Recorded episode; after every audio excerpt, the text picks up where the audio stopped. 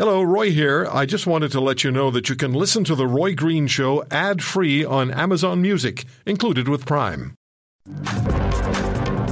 Prince Charles Philip Arthur George is now, by the death of our late sovereign Charles III, by the grace of God of the United Kingdom, Canada, and its other realms and territories, King, head of the Commonwealth, defender of the faith, to whom we acknowledge faith and allegiance. So today, King Charles proclaimed to be the official head of state, the official monarch of Canada. That voice was the chief herald of Canada, Dr. Samy Khalid, reading the official proclamation. Hello, Canada. Rob Breckenridge in for Roy Green this weekend. For all intents and purposes, the moment Queen Elizabeth II died this week, Charles as king was a legal reality.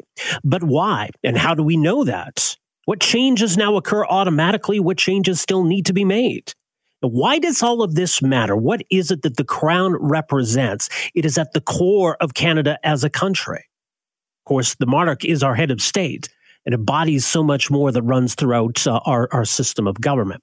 So, joining us to talk about all of this uh, right out of the gate here today, very pleased to welcome to the program one of Canada's preeminent scholars uh, on these matters. Uh, Philippe Lagassé is Barton Chair, Associate Professor of International Affairs at the Norman Paterson School of International Affairs at Carleton University. Professor Lagassé, great to have you with us here today. Welcome to the program.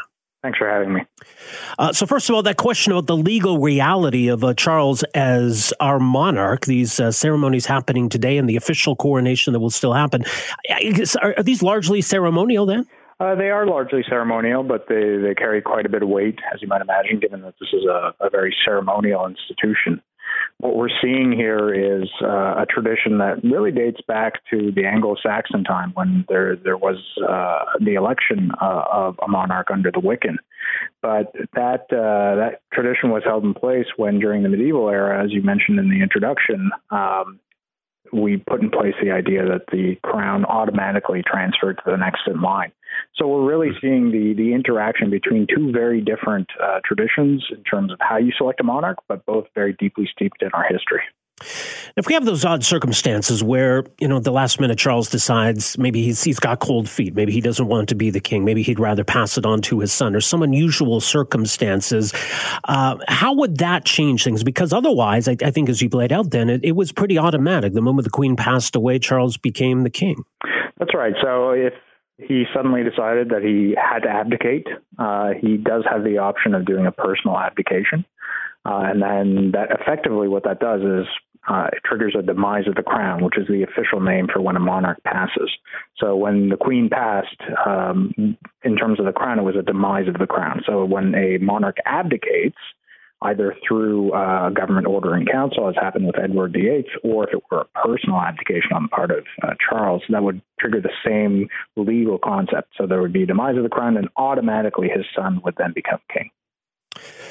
Of course, that, that didn't happen. Charles uh, is indeed uh, the King of Canada, but there's also that question of whether Canada follows the same rules of succession as Britain. The King of Canada is the King of the of, of England, obviously, but there, there, was some uncertainty in recent years about those rules of succession. Would it automatically follow uh, that we would have the same rules of succession as Britain? So, how, how did that all get sorted out?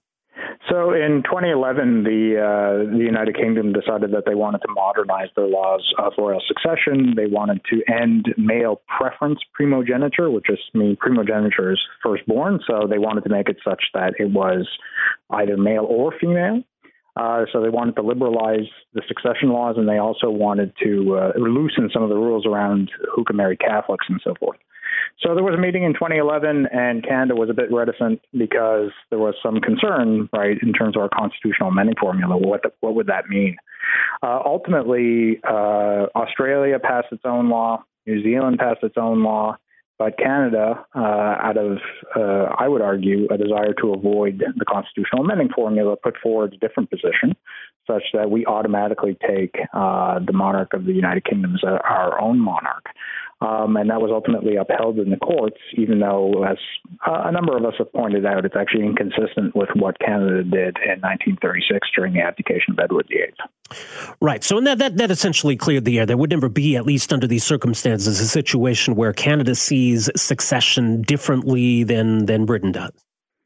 Right, it, it, but it does open a bit of an odd question, namely, if we argue that we simply take the British monarch as our own, what happens if there's no British monarch? Uh, so there is right. a bit of a we're taking a bit of a gamble here, I would argue, in terms of uh, assuming that our head of state is always going to be clearly defined.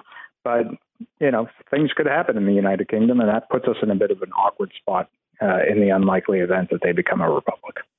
Okay, so King Charles III is Canada's head of state. As monarch, the person Charles embodies the powers that exist in the crown.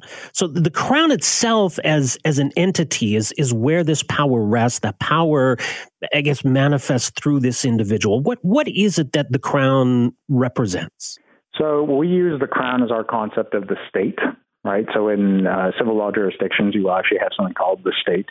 Uh, but we do not have that in Canada. We have the crown and other common law jurisdictions that have the crown as the realm, uh, or who are realms of the crown. They are uh, they use the crown as the state.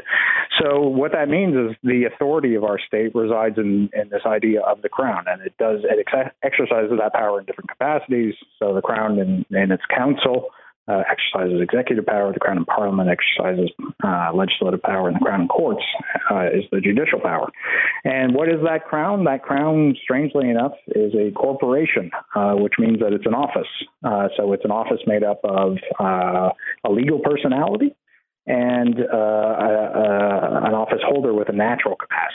So what we mean by that, as you pointed out, Charles, as a natural person, is occupying the office of the crown and exercises the powers and functions of that legal personality. So our state, odd as it may seem, is a corporation. And that really permeates through our, our entire system, doesn't it? It does. So, for instance, when you go to sign a contract with the federal government or even provincial government, and you'll notice, well, that's. I'm signing with Her Majesty and Right of Canada. And who are you signing with? You're signing with this legal personality. Uh, similarly, when we say, you know, the Crown and Right of Canada owns land, well, whose land is, is that? That's the legal personality's land. So you can understand why it kind of stayed in place because it's a very convenient way of kind of organizing things. It's a, a fake person who never dies, who is able right. to own property, employ people, and do all sorts of things, uh, but it's perpetual. So it solves a lot of these uh, problems that existed in the past when uh, a monarch died.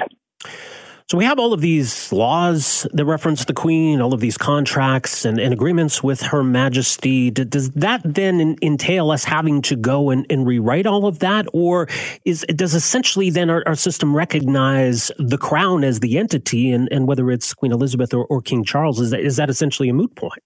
It is a moot point, and that's exactly why uh, over time we created the idea of a crown uh, as a corporation sole. So a corporation consisting of one person. The the idea here was exactly for that, that there would be no doubt that the contracts that were signed, the property that was owned, was with the same legal person. So, as you'll notice, for instance, when uh, there are articles being published these days about who owns what with respect to the crown, there are certain things that belong to the crown in its official legal capacity, such as Buckingham Palace, the Crown Estate, and other things like that. And then other things that uh, Charles inherited from his mother, such as Balmoral, Sandringham, and these other things. So even there, we see a distinction between the things that belong to the crown in an official legal capacity and the things that uh, Charles inherits from his mother as, in a natural capacity. Now, there are some changes that, that are being made and I guess do need to deliberately be made. In, in some provinces, for example, Court of Queen's Bench becomes Court of King's Bench. Uh, for lawyers, Queen's Counsel will, I guess, become King's Counsel. Even in politics, we'll have to get used to saying His Majesty's Loyal Opposition. So, so there are those sorts of, of changes that do need to be made. Right. So we're, what we're doing is updating uh, the, the, the names and titles of, of institutions to reflect the fact that there's a new natural person, but legally speaking, it's still the same. So the fact that we're making those changes and the fact that those changes are so seamless and easy to make is a reflection of the fact that at common law, the person we're referring to is still ultimately that legal fake office. Well, fake, I should say fictional is the better word. Right. right it, it, does raise an interesting question because I, I do think you know that that the affinity that existed for the queen that maybe does not exist to the same extent for her son, uh, and, and maybe that prompts a conversation about whether this all still makes sense for Canada, whether this is what we still want, and and I, I know you're maybe more more neutral and tend to be neutral on that question, but the, it has come up before. Would it be easy? And I think you alluded to maybe the easy route to that would be for the United Kingdom to make the decision on our behalf, because otherwise this is so entwined in our system of government, our constitution. That would be a tall order, to put it mildly, wouldn't it? It certainly would in Canada. So when we patriated our constitution in 1982, uh, we managed to, to put the monarchy in the most difficult constitutional amending formula. So it is the unanimous agreement of all the provincial legislatures and the federal parliament. And we can only imagine as well that Indigenous peoples who have a direct relationship with the Crown would also demand to have their say reflected in any choice that we make. So you can only imagine the enormity of, of trying to make that happen. And even if we wanted to become a republic, as we saw in Australia in the 1990s when they held the referendum, we also have to agree on the alternative. And that's no certainty right. either. So, uh, if you really are diehard Republican in Canada and you really want to get rid of the monarchy, the best thing you should do is move to the United Kingdom and start a Republican campaign there. Because if they did it, it would force us to come to grips with our own monarchy. And I suspect that's really the, the only way for it to happen. If you want to hear more, subscribe to The Roy Green Show on Apple Podcasts, Google Podcasts, Spotify, Stitcher, or wherever you find your favorites. And if you like what you hear, leave us a review and tell a friend. I'm Roy Green. Have a great weekend.